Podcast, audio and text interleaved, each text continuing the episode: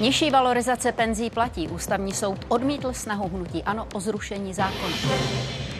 Pát vojenského letadla v Rusku. Podle Moskvy v něm byly desítky ukrajinských zajatců. Srážka vlaku s kamionem na přejezdu u Karviné. Provoz na koridoru může stát až do víkendu.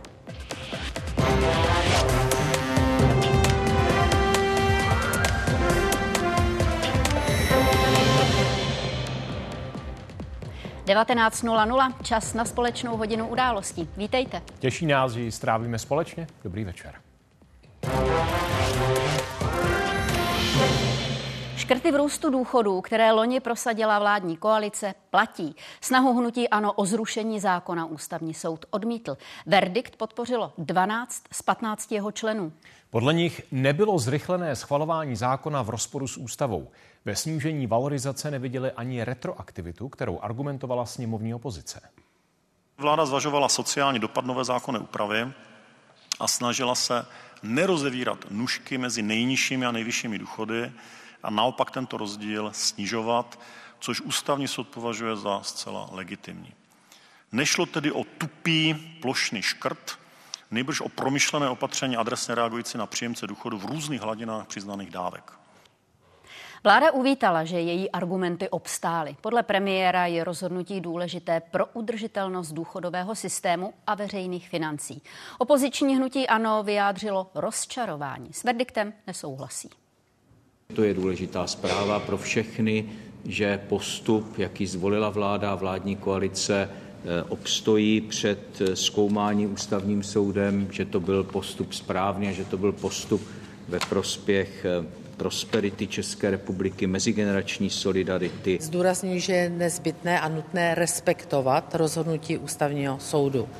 Jako právník, protože vzděláním jsem právník, říkám, že s ním bytostně nesouhlasím a jako člověk říkám, že jsem hluboce zklamaná. Samou podstatu sporu hledejme na začátku minulého roku. Inflace tehdy vyskočila a platný zákon předpokládal zvýšení penzí přibližně o 17 stovek měsíčně. Vláda upozornila, že pro rozpočet je to moc, jenom loni by to bylo 20 miliard. Sněmovní většina pak rychle schválila valorizaci nižší. Pohledem opozice tím zneužila stav legislativní nouze a nesplnila oprávněné očekávání důchodců. Návrh se zamítá. Očekávané rozhodnutí, které mohlo sledovat pár desítek lidí v sále a všichni ostatní u televizních obrazovek. Se pomohlo vládě a pomohlo se zemí. A je to dobře nebo špatně? Svým způsobem je to dobře. Já těch tisíc korun mám, ale že demokracie dostala na frak.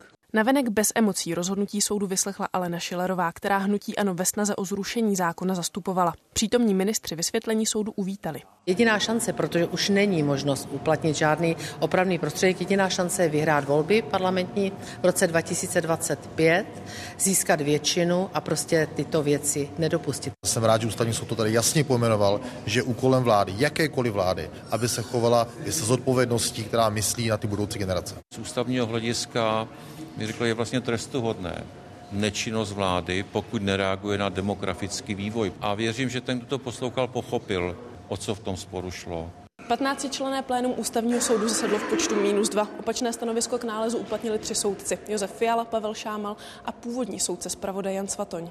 Právě Jan Svatoň původně připravil návrh, který ale získal podporu jen u dvou kolegů. Schodu přitom musí najít nejméně devět soudců. Nový zpravodaj Vojtěch Šimíček pak většinový pohled odůvodňoval téměř hodinu. Odmítl všechny argumenty sněmovní opozice, které směřovaly proti snížení valorizace penzí o zhruba tisíc korun. První z podmínek pro eh, postup podle stavu legislativní nouze, tedy podmínka mimořádných okolností, ve smyslu obtížné předvídatelnosti v nyní posuzovaném případě splněna byla. Za hospodářskou škodu podle dřívější judikatury ústavního soudu tak lze považovat i zásadní zhoršení stavu veřejných financí. V době, kdy byly přijímány současné parametry a limity důchodového systému, byly tyto limity určeny pro zcela jiné situace, než která nastala a v budoucnu nastane nebo by mohla nastat.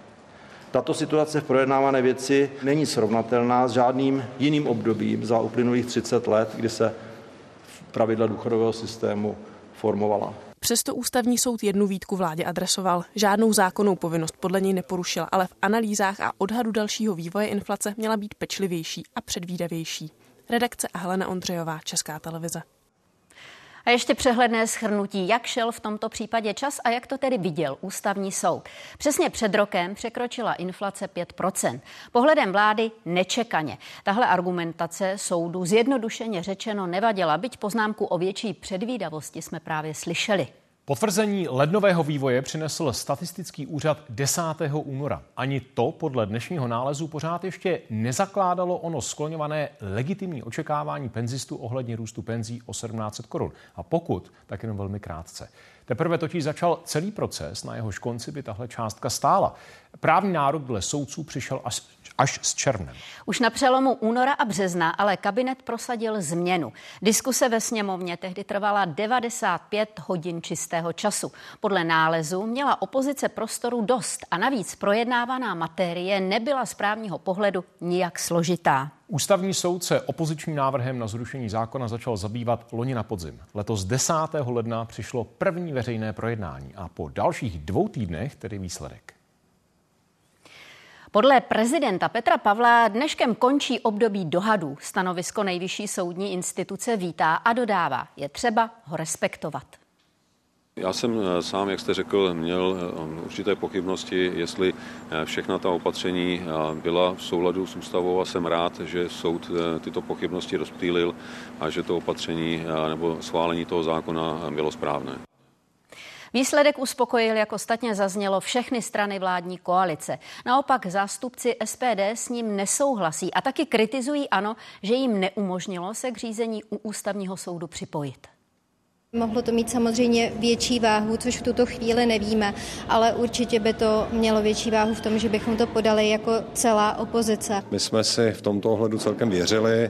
Myslím si, že i naši ministři ústavního soudu předvedli dobrou práci. Potvrdil náš postup, který jsme zvolili v poslanecké sněmovně a i nastavil takovou míru do budoucna, kdy řekl, kdy ještě je přípustná obstrukce. Považuji za správné, že jsme provedli ty změny, kdybychom to neudělali, tak státní eh, dluh navýšíme eh, během několika následujících let o desítky a stovky miliard korun. A hostem událostí je teď místo předseda ústavního soudu Vojtěch Šimíček, který jsme se v průběhu projednávání stal soudcem zpravodajem. Přeju dobrý večer a rovnou se ptám. Eh, předseda vaší instance Josef Baxa doufá, že veřejnost přijme nález, když ne s nadšením, tak alespoň s porozuměním. Jaký by byl směrem k veřejnosti váš hlavní argument? Eh, dobrý večer. Eh, co se týká hlavního argumentu, tak to je jednoduché. Ústavní soud tady není proto, aby aktivně vstupoval do otázek toho, jak má vypadat důchodová politika. To není jeho parcela. Jeho parcela je pouze jedně ochrana ústavnosti a v tomto smyslu nezjistil, že by napadený zákon ústavnost porušoval a zjistil to velkou většinou svých členů. Nejenom politiky jistě zaujalo, že soud procházel stenoprotokoly z jednání sněmovny a v zásadě konstatoval, že právo poslanců mluvit u řečnického pultu není ani neomezené, ani samoučelné. Eh, přidávám pro ilustraci dvě čerstvé reakce právě z dolní komory. Ústavní soud jasně řekl, že to, co tady současná opozice předvádí, jsou prostě obstrukce. A blokování procesu není smysl. Smysl má být nabízet jiná řešení. A to já třeba často neslyším. Vládní koalice si to upravuje účelově po svém, protože oni dělali obstrukce mnohonásobně horší, mnohonásobně delší. A teďka hovoří jinak, tak jak se jim to hodí. Pane místo předsedo, upřímně, čekáte, že se ve sněmovně něco změní, že třeba ubude stížností nebo návrhu na zrušení zákona, které končí právě u vás? Tak eh, těžko eh, odhadovat. Já samozřejmě nebudu takový idealista, kdybych řekl, že eh, se to nějak zásadně projeví, to si nemyslím, ale ten vzkaz ústavního soudu je zjevný. Ústavní soud chrání i parlamentní menšinu, chrání parlamentní opozici z hlediska jejich práv, pokud je skutečně využívá, ale není důvod, aby chránil parlamentní opozici eh, pouze, když činí tedy obstrukční jednání a sama to v podstatě eh, takto, takto pojmenovává. No a pokud nás necháte ještě krátce nahlédnout eh, do zákulisí, kolik hodin se třeba taková věc probírá a jak rychle bylo v tomto případě jasné, že většina z vás je pro odmítnutí onoho opozičního návrhu na zrušení zákona? Tak přesný počet hodin neřeknu, ale protože tak to spočteno nemám, ale počítal jsem to, plénum se nad tím sešlo celkem jedenáctkrát, samozřejmě řešily se různé otázky, otázka třeba podjatosti jednoho ze soudců, řešila se otázka strategie veřejného jednání. A co se týká toho postupu, tak 10. ledna se konalo to zmíněné veřejné jednání. 11. ledna jsme se sešli a toho 11. ledna už se tedy hlasovalo o návrhu dřívějšího soudce zpravodaje pana Lucenta Svatoně. Ten návrh nezískal potřebnou většinu, získal podporu pouze dvou soudců a proto pan předseda ustanovil nového soudce zpravodaje, kterým jsem byl já. Pane místo předsedo, díky za rozhovor a nashledanou. Děkuji, nasledanou, mějte se. A verdikt ústavního soudu a taky další ekonomické plány vlády budou tématem debaty i v událostech komentářích. Ty nabídnou diskusi ministra financí Zbyňka Stanjury a jeho předchůdkyně v úřadu Aleny Šilerové. A v událostech se už za chvíli podíváme třeba do Senátu, který projednává přijetí Istanbulské úmluvy. V ruské Bělgorodské oblasti sousedící s Ukrajinou se zřítilo armádní dopravní letadlo. Moskva z jeho sestřelení obvinila Kiev. Navíc uvedla, že na palubě bylo 65 ukrajinských válečných zajaců. Vojenská rozvědka protistrany potvrdila, že výměna byla na dnešek plánovaná. Zároveň oznámila, že jí rusové nedali o leteckém transportu poblíž hranic vědět. Letadlo ztrácí výšku, cestou kus odpadne. Po dopadu exploduje v ohnivou kouli. Video zachycuje poslední chvíle ruského vojenského dopravního letounu Ilyushin 76. Natočené bylo u obce Jablonovo asi 100 kilometrů od ukrajinské hranice. Podle ruského ministerstva obrany letoun se střelili ukrajinské protivzdušné síly. Radary ruských vzdušných sil zaregistrovaly odpálení dvou raket. Dvou ukrajinských raket. Podle Moskvy bylo na palubě 65 zajatých ukrajinských vojáků a 9 Rusů, s tím, že někdo na palubě pád nepřežil. Ruská státní média zveřejnila seznam zajaců z jejich daty narození a v několika případech přidala i dříve natočené rozhovory. Narozen 25. května 1970 1968. Výměny válečných zajaců mezi Ruskem a Ukrajinou se po několika měsíční odmoce znovu rozběhly. 3. ledna se vrátilo domů na každé straně přes 200 zajaců, včetně ukrajinských obránců mariupolských oceláren. Tuto největší výměnu od začátku války zprostředkovaly Spojené Arabské Emiráty. Ukrajinské vedení dobře vědělo o nadcházející výměně a mělo informace, jak budou zajaci předáni. Kiev čeká na vyšetření události a spochybňuje ruskou verzi. Prezidentova administrativa spekuluje, že stroj letěl na sever pryč od hranice s Ukrajinou. Směr pádu ukazuje, že letadlo opustilo Bělgorod a vzdalovalo se od něj. Ukrajinci upozorňují, že na záběrech údajně natočených na místě dopadu stroje nejsou vidět oběti a ruské ministerstvo obrany do oblasti nepustilo civilní vyšetřovatele. Žádáme média a občany, aby nešířili neověřené informace. Zdůrazňujeme, že nepřítel aktivně provádí informační speciální operace proti Ukrajině, zaměřené na destabilizaci ukrajinské společnosti. V ruském zajetí zůstávají podle oficiálních údajů Kyjeva v současné chvíli víc než 4 tisíce Ukrajinců. Osud mnohých dalších vojáků a civilistů je ale neznámý.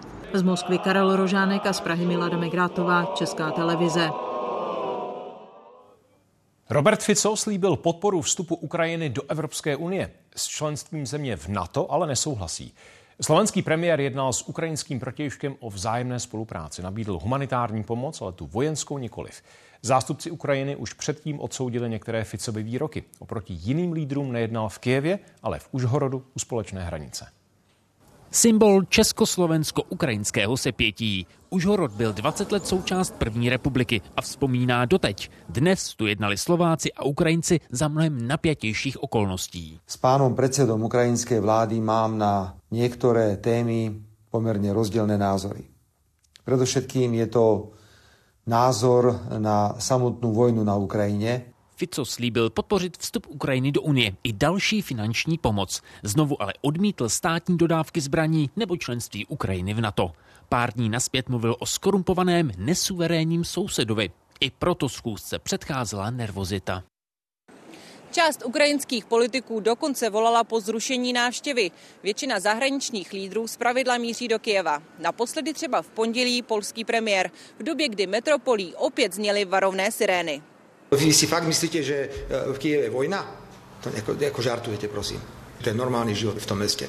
Slova zazněla poté, co na Charkov a Kiev znovu dopadly ruské rakety a drony. Zůstalo po nich 18 mrtvých a jen v ukrajinské metropoli 22 zraněných. Způsob, jakým uráža premiér Fico nášho suseda, to se naozaj nerobí. A speciálně se to nerobí mezi susedmi. Postoji k blízké válce se přitom promítly i ve fotbale. Slovan Bratislava odehrál potají zápas s Dynamem Moskva. Plánovaný příští soupeř slovenského klubu Preská Slávia to označil za morální faul. To si potom přípravný zápas nezahrajeme. Příležitosti se tak chopil jiný slovenský tým, Zlaté Moravce, který naopak jasně stojí za Ukrajinou. Pán Tvrdík napísal na sociálnej sieti nejaký status a náš PR manažer to komentoval s tým, že Vion je pripravený na zápas nastúpiť. Utkání, které tak vzniklo prakticky z jediného online příspěvku, je pro poslední tým slovenské ligy zápasem roku, i když přátelským. My sme veľmi malý rodinný klub, my sme 12 tisícové mestečko, čiže bude to pre nás veľký zápas. Rušno je kvůli válce i ve slovenské kultuře. Ministrině Martina Šimkovičová obnovila spolupráci s Ruskem a Běloruskem. Online petice za její demisi už má 178 tisíc podpisů. Z Ukrajiny Daria Stomatová a ze Slovenska Jan Šilhan, Česká televize. Maďarsko podle Viktora Orbána podporuje členství Švédska v NATO. Maďarský premiér po telefonu generálnímu tajemníkovi aliance slíbil, že vyzve parlament, aby rozšíření schválil. Maďarští poslanci jsou poslední, na jejich souhlas ještě čeká. V Turecku po včerejšku chybí pod žádostí už jenom podpis prezidenta Erdoana. Během necelých dvou let, které uplynuly od podání švédské žádosti o členství v NATO, zazněla ze strany Turecka řada požadavků. Dosud nesplněnou podmínkou, se kterou Tayyip Erdogan spojil souhlas s rozšířením aliance, je nákup stíhacích letounů F-16 od Spojených států. Bílý dům už dříve naznačil, že s obchodem nemá problém. Poslední slovo ale bude mít americký kongres. Jehož členové naopak čekali na to, jak se Ankara nakonec postaví ke švédské žádosti.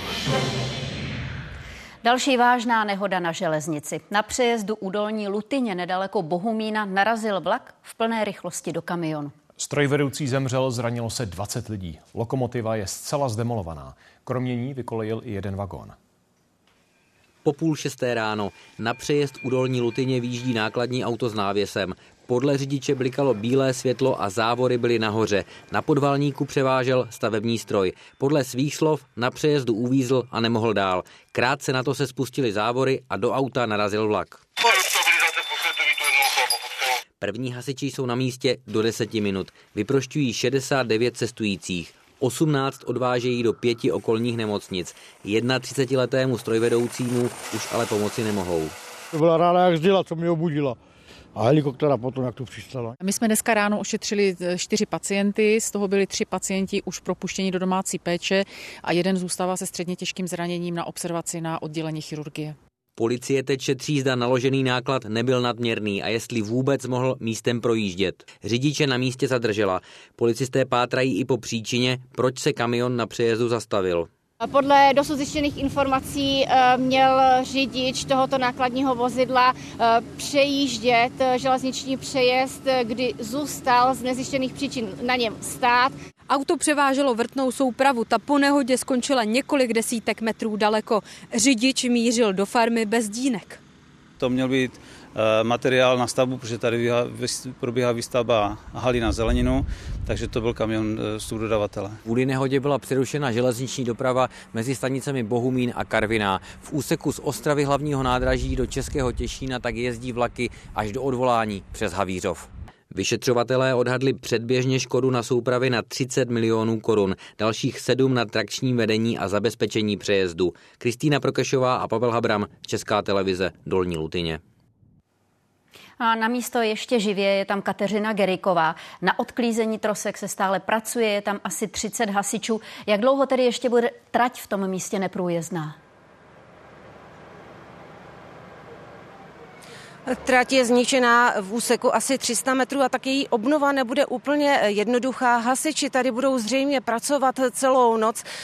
Podařilo se už jim odpravit do sousední železniční stanice Dětmarovice tři nezničené vagóny. Je to speciální nehodovou lokomotivou a právě teď se snaží z kolejiště odstranit zbytky havarovaného tahače. No a pak je čeká ještě eh, oddělit lokomotivu od prvního vykolejeného vagónu na části. Eh, k tomu jim bude pomáhat jeřáb a také speciální nehodový tank, který je právě určený k odstraňování železničních havárií. Podle mluvčího drážních hasičů Martina Kavky bude provoz na jedné koleji obnovený eh, v, asi v dopoledních hodinách v sobotu na té druhé koleji a až v dohledu 14 dnů.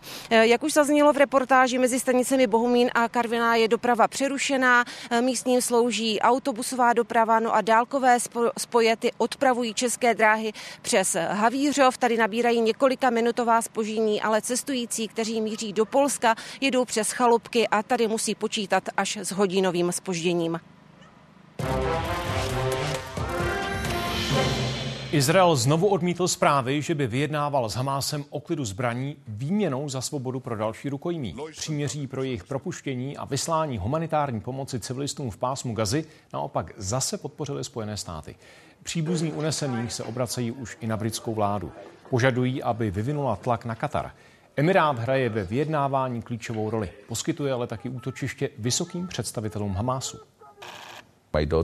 Má 18-letá dcera je 40 metrů pod zemí bez vzduchu, jídla, pití s následky sexuálního napadení. Čtyři hodiny senátoři jednali o takzvané istambulské úmluvě. K hlasování zatím nedošli. Dokument Rady Evropy o prevenci a potírání násilí vůči ženám a dalším ohroženým skupinám rozděluje senátory. Úmluvu Česko podepsalo před osmi lety. Parlamentní ratifikace ale začala až dnes. Senát bude hlasovat jako první. Přijetí úmluvy podpořil prezident Petr Pavel a před půl rokem ji schválila vláda. Ratifikace úmluvy nevyžaduje bezprostřední legislativní změny našeho právního řádu a očekává se, že by mohla mít spíše symbolický význam. Pro mě osobně je Istanbulská umluva zcela nepřijatelná. A to z důvodu zavedení pojmu gender a jeho definice do našeho právního řádu. Umluva sjednocuje signatáře, kteří hovoří stejným jazykem. A ten jazyk říká, že násilí do vztahu nepatří. Tématu Istanbulské úmluvy se aktuálně věnuje i nové stejnojmené divadelní představení v pražském A-studiu Rubín. Dokumentární inscenace režisérky Barbary Herz vznikla ve spolupráci s neziskovou organizací Otevřená společnost. On jí vrazí facku, jí se zamotá hlava. Dokumentární sonda do osobních strachů a nerovností, ale i do diskuze o istambulské úmluvě. V Česku se o ní mluví už od roku 2016. Jak je možné, že podstatě velmi krátký a neškodný dokument, který má pomoci obětem domácího a sexualizovaného násilí, jak může vyvolat tak obrovské vášně. Mě opravdu jde o to ukázat tu zvláštní teatralitu celé té debaty. Normální tradiční muž je pán tvorstva, Bůh i otec, je taky hlavou rodiny. Zastánci tradiční rodiny versus liberálové. Představení ukazuje různé úhly pohledu v diskuzi. Cíleně pracuje s groteskností a nadsázkou láskou. K tomu přistupujeme velmi hravě a se nějakým nadhledem, který ale zároveň i jako bodne. Mm-hmm. Takže... A není to agitka. Nelíbí, můžeš jít. Scénář vznikal na základě rozhovorů s politiky, pracovníky neziskových organizací i samotnými oběťmi. Mě nejvíc mrazí, když třeba jsem položila otázku, kdo by byl ochoten se mnou sdílet svoji zkušenost s domácím násilím a najednou mám ohromné množství odpovědí. Loni bylo na policii oznámeno 917 případů znásilnění. Studie ale ukazují, že nahlašovaných je jen asi 10% případů. Řada těch obětí eh, vlastně ví, že ta pomoc je problematická, tak se k tomu ani nepřiznává a vlastně vidí, že jako nemá cenu si někam stěžovat. I proto otevřená společnost iniciovala vznik představení. A i když má Istanbulskou úmluvu přímo v názvu, vypovídá podle tvůrců hlavně o stavu současné společnosti. To my jsme tady oběti. Pavla Sedliská, Česká televize. Mezi dětmi přibývá nemocných s horečkami a nebo bolavým břichem. Podle lékařů to ale v téhle době není nic neobvyklého. Probereme o půl osmé. Opakování souboje Bidena s Trumpem je stále reálnější. Oba zvítězili v primárkách svých stran ve státě New Hampshire. Podrobnosti v reportáži. Ministerstvo spravedlnosti chce pomoct lidem, kterým pražská advokátka Hana Suková podle policie spronevěřila svěřených víc než 150 milionů. To je závěr schůzky poškozených s vedením úřadu. Ten zároveň chystá změny, které by takovým podvodům na příště zabránili. Lidé při koupi nebo prodeji bytu svěřili peníze do advokátní úschovy Hany Sukové. Více než 150 milionů ale zmizelo. Konkrétně moje rodina přišla o necelé 3 miliony korun. Přišli jsme o 8 milionů. Na čtyři desítky poškozených se ocitli ze dne na den zcela bez prostředků. Dotklo se nás to tak, že já pravidelně docházím na psychoterapii, eh, teďka jsou dceři dva roky a mám tři zaměstnání. Je to těžké v podstatě tohleto zvládat ze dne na den eh, se nám rozplynuly veškeré naše sny. Ministerstvo spravedlnosti chce prosadit úpravu pravidel advokátních úschov. Nově by banky mohly poslat peníze z těchto kont pouze na předem schválené účty.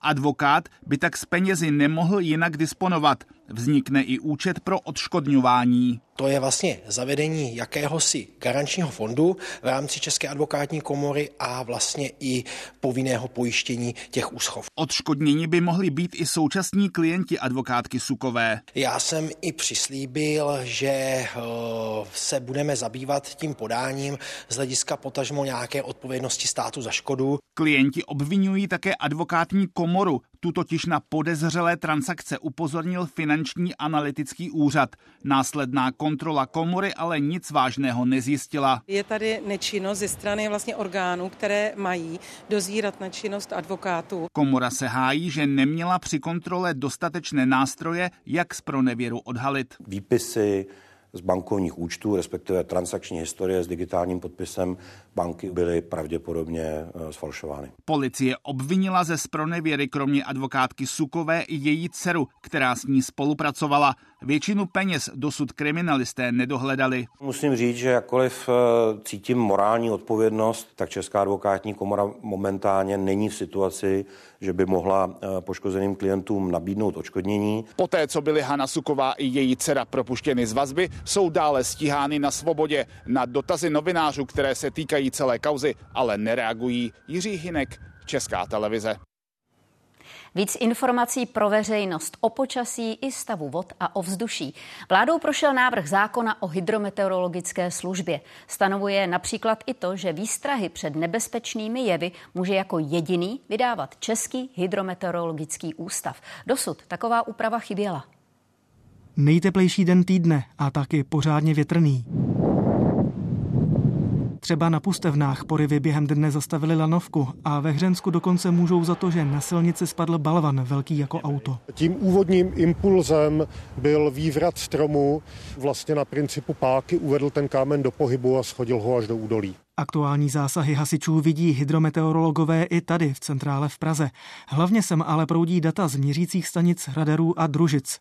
Jan Šrámek podle nich sestavuje předpověď počasí a výhled až na 8 dní dopředu těch dat a těch zobrazení jsou stovky tisíce v tom daném ročním období je podle toho, co se bude dít, tak jiné v létě, když řešíme, jestli budou bouřky, ne v zimě, když řešíme, jestli bude ledovka nebo sněžení. Tentokrát vypadá s velkou pravděpodobností, že ten příští týden přinese nadprůměrné teploty. Varování před větrem zůstává v platnosti do dnešní půlnoci a na Českomoravském pomezí do zítřejšího odpoledne.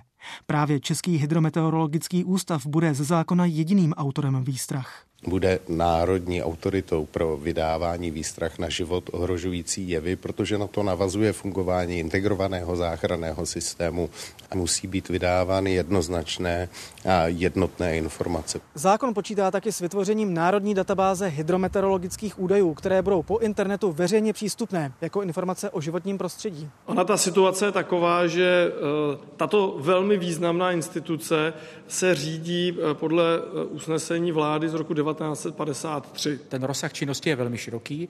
Některé věci bylo prostě eh, potřeba zakotvit zákonem, což dosud nebylo. Zákon teď zamíří do sněmovny. Opozici v ní bude zajímat, jestli Hydrometeorologický ústav dostane na změny i odpovídající peníze. Milan Brunslík, redakce Česká televize. Teď aktuální zpráva. Sněmovna bude na návrh koalice o korespondenční volbě hlasovat zítra v 15 hodin. Ukončí tak první čtení. K pevnému času se koalice uchýlila kvůli opozičním obstrukcím. Komora návrh probírá už pátý jednací den, celkem přes 52 hodin čistého času. Ta doba, eh, po kterou jsme se doposud eh, věnovali eh, tomuto tématu, tomuto tisku, byla, eh, byla nadmíru, nadmíru eh, dostatečná. Taková varianta se pochopitelně nelíbí hnutí ANO ani SPD. Část opozičních poslanců na protest před hlasováním o návrhu opustila jednací sál. Chápu vaše pevné hlasování zítra v 15 hodin jako reakci na rozsudek ústavního soudu. Mám pocit, že zákony platí v této zemi už jenom pro privilegované.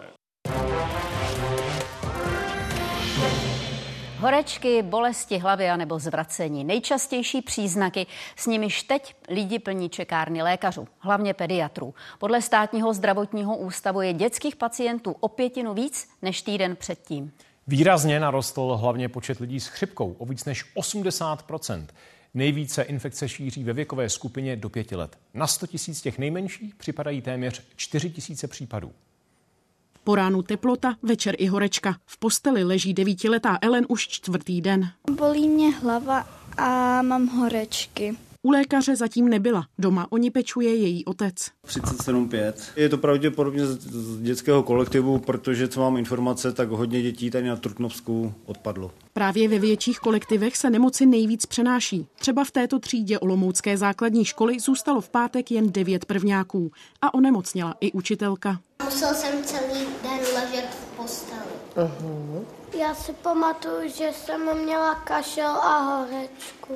V naší třídě je mimořádná nemocnost. Nemoce se tady střídají, kumulují a my musíme čelit vlastně všem najednou. Zaměstnanci nám odpadávají a teďka družinoví vychovatelé jsou v polovičním počtu a každý den mě ráno přijde pár SMS, nezvládnu přijít do práce, jdu k doktorovi. Zatím nemůžeme hodnotit situaci v celé České republice jako chřipkovou epidemii, nicméně lokálně určitě v některých oblastech ano. Nejvíc nemocných je v Jihomoravském kraji, Karlovarském a taky na Vysočině. Už od 8 hodin ráno se plní čekárna taky této kladenské ordinace. Denně tady ošetří i 50 pacientů. Už skoro hodinu to bude, no. Ještě asi možná další hodinu, když koukám, tak tady budeme určitě. Řekni a, tak. Výborně. Vypadá na virózu, zatím v krku nic nemá, na průduškách taky ne, takže za mě spokojenost. Zatímco dřív se tu setkávali hlavně s případy covidu a angíny, teď je podle doktorky nejčastější chřipka. Projevuje se to vysokými horečkami, ty teploty jsou 39, 40, eh, zvracení, někdo má průjem, bolesti hlavy, kašel. A ještě si sáhnu tady na krček, jo? Podle lékařky teploty u dětí trvají 4 až 5 dnů. Mohou se ale po pár dnech vrátit. Krajské redakce Anatálie Lušková, Česká televize. Respirační nemoci má teď podle hlášení státního zdravotního ústavu zhruba tolik dětí jako v prosinci. Vánoční prázdniny šíření nemoci pomohly zpomalit. Aktuálně nárůst případů hlásí zdravotníci i v ostatních věkových skupinách. Mezi dospělými se ale respirační nemoci obvykle nešíří tak rychle jako v dětských kolektivech. Tato letošní vlna zachycených případů onemocnění je zatím pořád nižší než ta loňská.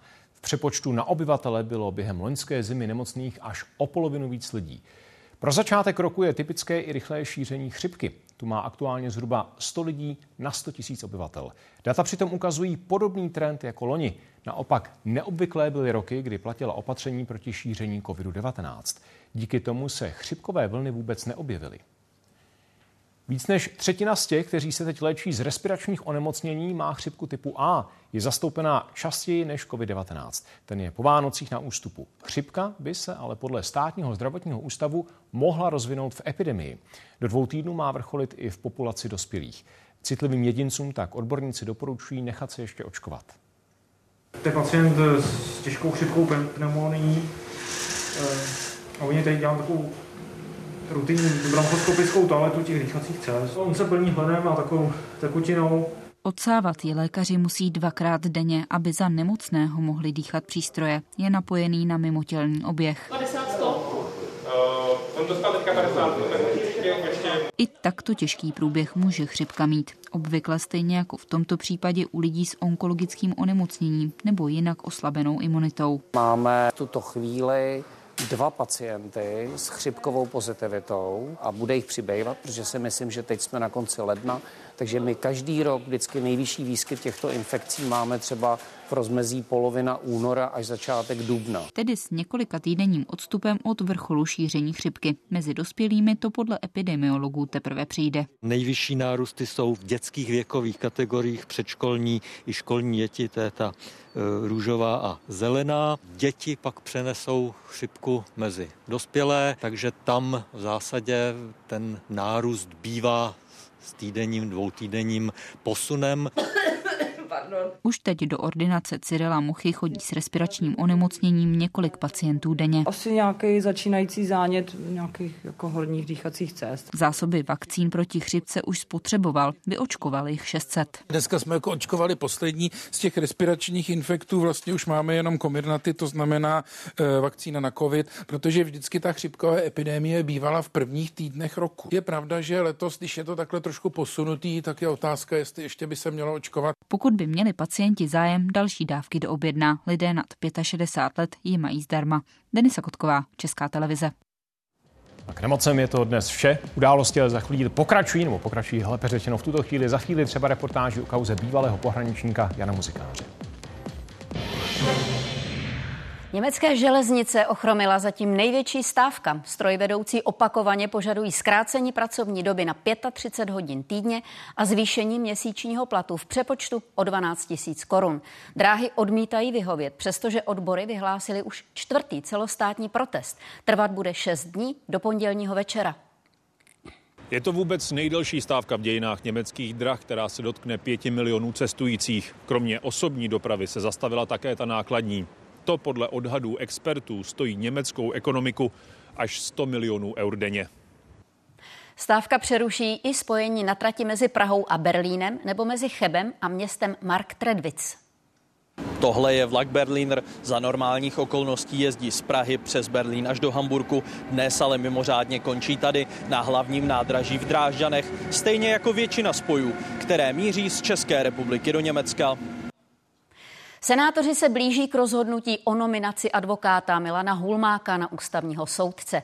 Svého adepta už tradičně v horní komoře podpořil i prezident Petr Pavel. No a na místě je Alžběta Kvitová. Co doteď zaznělo a kdyby mohl ten verdikt padnout?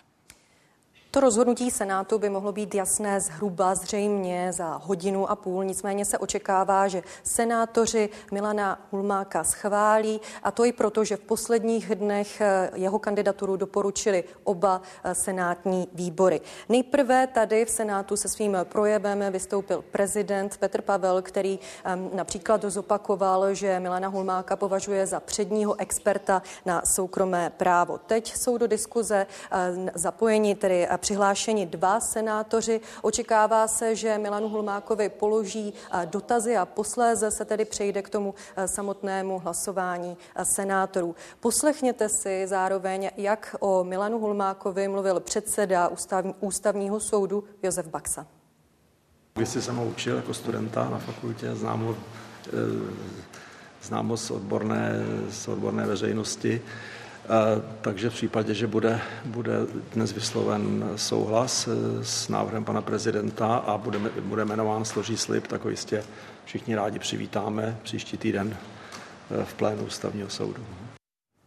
Dálnici D1 u Velké Bíteše ve směru na Brno v 15 hodin uzavřela hromadná nehoda tří kamionů. Řidič, který nezabrzdil před stojící kolonou aut, na místě zemřel. V tuhle chvíli jsou na místě stále ještě záchranáři a odklízejí trosky aut. Kolona před místem už má 20 kilometrů. Krátce před 6 hodinou se povedlo uvolnit alespoň levý pruh a uzavřenou dálnici tak mohla opustit auta, která na ní uvízla na bezmála 4 hodiny. 153. kilometr D1, jsme 10 kilometrů od nehody a tady právě policisté připravili objízdnou trasu pro osobní auta. Kamiony musí zůstávat na dálnici, osobní auta jedou na objízdné trasy. Donald Trump a Joe Biden vyhráli primárky svých stran v New Hampshireu. Oba tak nejspíš míří k prezidentské nominaci za republikány, respektive demokraty. S největší pravděpodobností se tak zopakuje duel z roku 2020, jakkoliv se Trumpova vyzivatelka Nikki Haleyová ještě nevzdává. Republikáni hlasují červeným volebním lístkem. Na papírku ve stranické barvě většina z nich ve státě New Hampshire zaškrtla jméno bývalého prezidenta Donalda Trumpa. Ten o svých vyhlídkách mluví velmi sebevědomně a jak má už dlouho ve zvyku, v množném čísle. Vyhráli jsme v New Hampshire třikrát, vyhrajeme tam po každé. We win it every time. Poslední, kdo o stranickou nominaci s Trumpem soupeří, je Nikki Haleyová. V příštích týdnech se pokusí republikány přesvědčit, že Trump by s Bidenem volby opět prohrál a proto mají dát nominaci jí.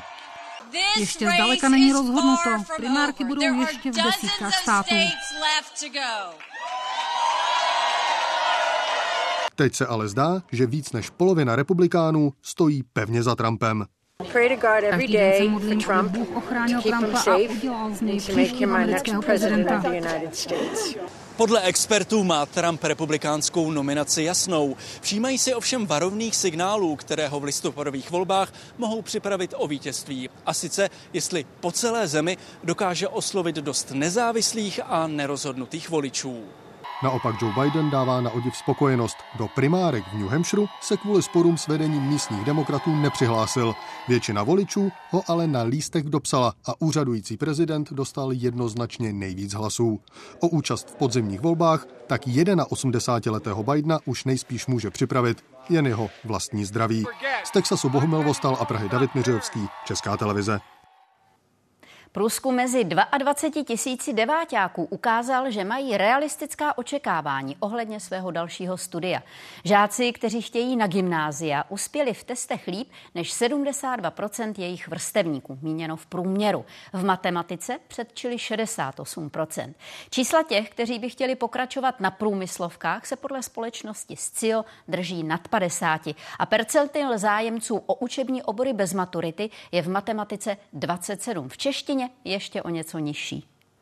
Bude mnohem víc záležet ještě na kariérovém poradenství, to je, jestli si škola dokáže nabídnout specializovanou pozici, která by rodičům a uchazečům o střední školu eh, pomohla vybrat tu správnou školu. Nejen tedy zhruba jenom stupeň, jestli gymnázium nebo průmyslovka, Evropa potřebuje podle Bruselu posílit hospodářskou bezpečnost. Komise proto navrhuje důkladnější prověřování investic ze zemí mimo Unii. Třeba v případech, kdy se cizí mocnosti, typicky Čína, snaží ovládnout energetické, dopravní nebo telekomunikační sítě.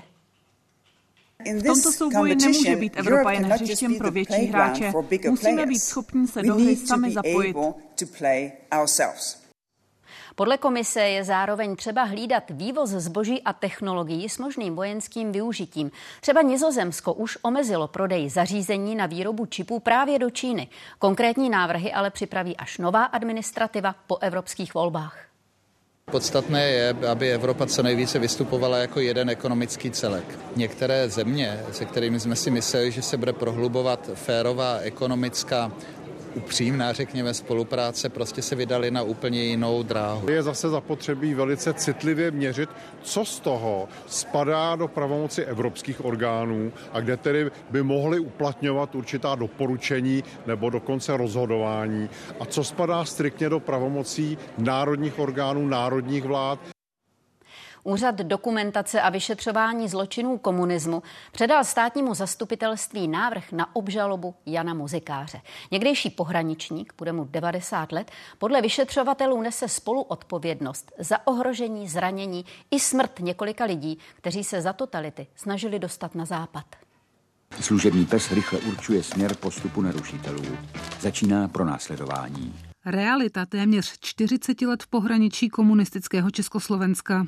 V 70. a 80. letech se podél celé hranice táhly ploty, z nichž nejvyšší prostřední třímetrový byl z ostnatého drátu. Jen mezi roky 1976 a 1989 bylo na hranicích podle kriminalistů zastřeleno či roztrháno psy devět lidí.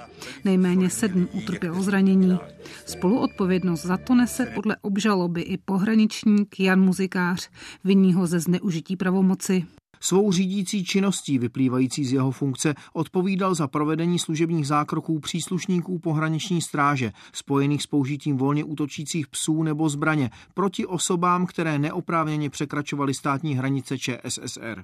Je to v podstatě stejné obvinění, jaké bylo vzneseno proti Lubomíru Štrougalovi a Vratislavu Vajnarovi. Ti ovšem zemřeli v průběhu trestního stíhání. Muzikář nastoupil k pohraniční stráži v roce 1955.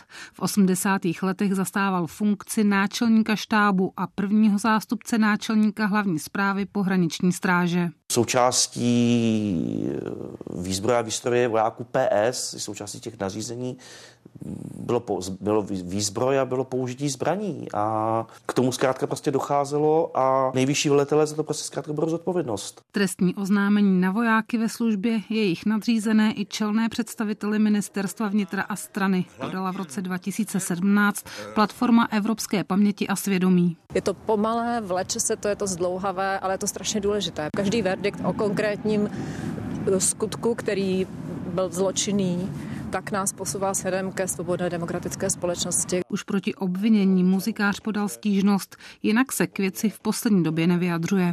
Pavla Kubálková, Česká televize. Na 250 místech po celém Polsku protestovali zemědělci. Zapojilo se jich několik tisíc. Chtějí po vládě, aby odstoupila od dohody zvané Green Deal, která jim, jak tvrdí, zvyšuje provozní náklady. Zároveň požadují větší regulaci obchodu s Ukrajinou. Levnější konkurence z východu je vytlačuje z trhu a ukrajuje jim zisky. Celostátní protest na všech místech začal krátce popolední. Naplánovaný byl na necelé dvě hodiny. Z tohoto místa zhruba stovka farmářů v traktorech vyjela na okolní cesty. Rychlostí zhruba 10 až 15 km hodině chtěli blokovat veškerý okolní provoz. My nechceme vyřešit drogy, my chceme produkovat bychom pracovali, živnost, pracovali na našich hospodářstvích, ale to nám Evropská unie neumožňuje. Každý koupený hektar se nám za těchto podmínek splatí za 30 let. Kupić. E, on się amortyzuje dopiero po 30 latach. Začala demolice Kájovského nádraží. Už letos v srpnu ho nahradí nový, o něco skromnější přístřešek. Zpráva železnice pro přestavbu rozhodla i kvůli vleklému chátrání tamních budov. Proměna vyjde na 13 milionů korun. Moje sestra tady topila a dělala uklízečku a dokonce musela zapřáhat, když přijel motorák, tak zapřáhala vagon. Já jsem se o ní strašně bál. Teď už ale nádraží připomínají jen sutiny. Gerhard Scherhaufer místo pamatuje už od 50. let. Z Kájova jezdil denně vlakem do školy. Od té doby prošla budova několika proměnami. Ta byla postavena v 60. 70. letech a stará budova byla do patra zbouraná to a, a obnovila se a to je vlastně tady to ní ta, ta nízká. A ve finále jsme dospěli k rozhodnutí, že bude nejvýhodnější tu původní budovu odstranit a nahradit ji menší novostavbou. Podle návrhu teď původní budovu nahradí jen průchozí přístřešek. Přitom město mělo plán stavbu odkoupit a vytvořit v ní třeba muzeum. To mluvil určitě můj předchůdce, to byl rok nějaký 2016, 2018, ale zámysl nějaký, nebo co bychom s tím dělali, nebylo někdy jakoby ujasněno si mezi námi. Počítáme s vybavením automatem na občerstvení, samozřejmě samozřejmě automatem na jízdenky. Dále zde vzniknou také krytá stání pro umístění kol a nebo také parkovací místa. Okolí navíc doplní dva rozsáhlé parky. Hotovo chtějí mít železničáři už o prázdninách. Andrea Grubnerová a Nikol Coufalová, Česká televize. Přelom v záchraně kriticky ohroženého druhu nosorožce severního bílého, o který se snaží zoo ve Dvoře Králové. Mezinárodnímu týmu vědců se poprvé podařilo úspěšně vložit embryo do těla samice příbuzného druhu. Následujících měsících se pokusí to samé dokázat s embryem severního nosorožce. Jsme před cílovou páskou a e, budeme věřit, že se nám v průběhu roku dvou podaří vložit úspěšně embryo do náhradní matky, získat mládě, získat potom několik dalších mláďat, začít vytvářet skupinu, která bude sama reprodukce schopná. Pražská městská část Kunratice dostala od Úřadu pro zastupování státu ve věcech majetkových možnost koupit zámek na svém území. Upřednostnili ji tak před vítězem elektronické aukce. Ten za památku minulý týden nabídl přes 106 milionů. Úřad se ale výsledkem řídit nemusí a mohl tak vyhovět radnici. Tak chce nejvyšší namítku dorovnat. Jedná se o ojedinělý případ, nicméně náš úřad má mm, s, s takovými to situacemi eh, zkušenost. Už v minulosti hlavní město Praha požádalo o dorovnání, a to se týkalo elektronické aukce u pozemků. Podle starostky by měl zámek sloužit místním obyvatelům. Chce tam přesunout knihovnu, klub seniorů nebo skauty. O tom, zda pražské Kunratice nemovitost koupí, bude v příštím týdnu rozhodovat zastupitelstvo. Organizátoři olympiády v Paříži jsou spokojení. Půl roku před zahájením her se mírně spozdily jenom některé stavby. Rozpočet museli pořadatelé zatím navyšovat jenom drobně. Průběh příprav ocenil i prezident Emmanuel Macron. Za největší výzvu osobně považuje zajištění bezpečnosti a fungování veřejné dopravy. Plážový volejbal na Martových polích, judo a řecko-římský zápas v této nově postavené aréně rovněž v blízkosti Eiffelovky. Olympijské hry se chystají v jedinečných kulisách. Je to výjimečná příležitost ukázat to nejlepší, co umíme, nejen v oblasti sportu, ale i hodnot, které reprezentujeme. Téměř 11 tisíc lidí ponese olympijskou pochodeň. Rože Žikl bude jedním z nich. Letos oslaví 93 let. Bývalý atlet se dal později na trenérskou dráhu. Vedl tisíce dětí.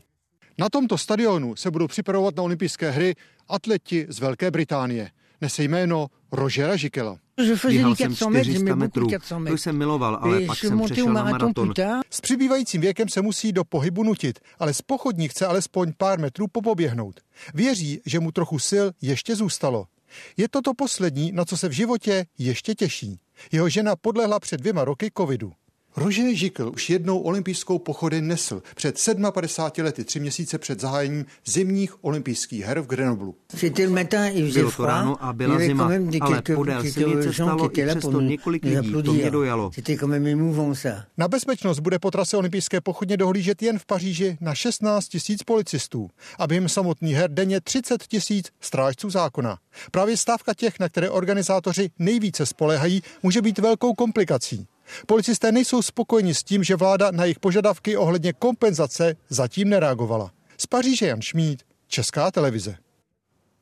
Druhým dnem pokračovala návštěva prezidenta Petra Pavla v Plzeňském kraji. Na Domažlicku debatoval se studenty, na Šumavě řešil se starosty turistický ruch a přístupnost stezek i přes hranice.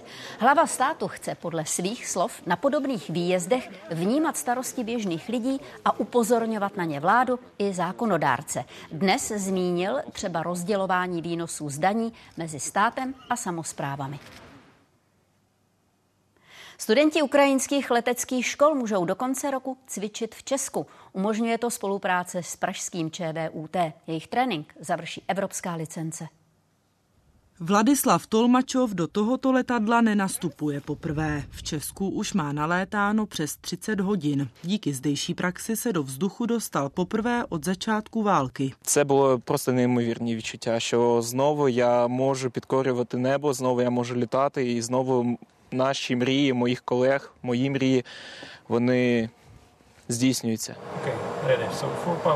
Když kvůli počasí trénovat nemůže, používá simulátor. Podobně se od loňského podzimu v Tuzemsku učí dvě desítky budoucích ukrajinských dopravních pilotů. Із-за того, що зараз іде війна і цивільній авіації заборонено літати, то єдина можливість навчатися це навчатися за кордоном. Na výcvik ukrajinských studentů česká vláda vyčlenila 22 milionů, dalších 10 poskytly Spojené státy. Once the fighting ends, Ukraine will need a rapid reconstruction of its infrastructure, of which civil air transport is an integral part. Do budoucna se pokusíme o dalších 20 pilotů. Právě jsme podepsali dodatek naší smlouvy o spolupráci. Jiné než vojenské stroje budou moci na Ukrajině létat nejspíš až po ukončení bojů. Vladislav Tolmačov doufá, že po studiu se domů vrátí už právě letadlem. Natália Kosiaková a redakce Česká televize. A na závěr ještě připomínka událostí komentářů s ministrem financí Zbínkem Stanjurou a jeho předchůdkyní Alenou Šilerovou. A domácí politická témata nabídneme i zítra. Sněmovna má na, na programu dvě mimořádné schůze k obecnému referendu a rozpočtovému určení daní. Na 15. hodinu je pak pevně stanoveno hlasování o korespondenční volbě. To už byla tečka událostí. Díky za vaši pozornost. Na řadě je sport. Tenistka Linda Nosková nepostoupila na Australian Open mezi nejlepší čtyři hráčky turnaje.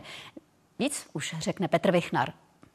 Dobrý večer. Nosková podlehla Ukrajince Jastremské. Její přemožitelka je první hráčkou od roku 1978, která se na Grand Slamu v Melbourne probojovala z kvalifikace až do semifinále. Podrobnosti, reportáž a další sport za chvíli.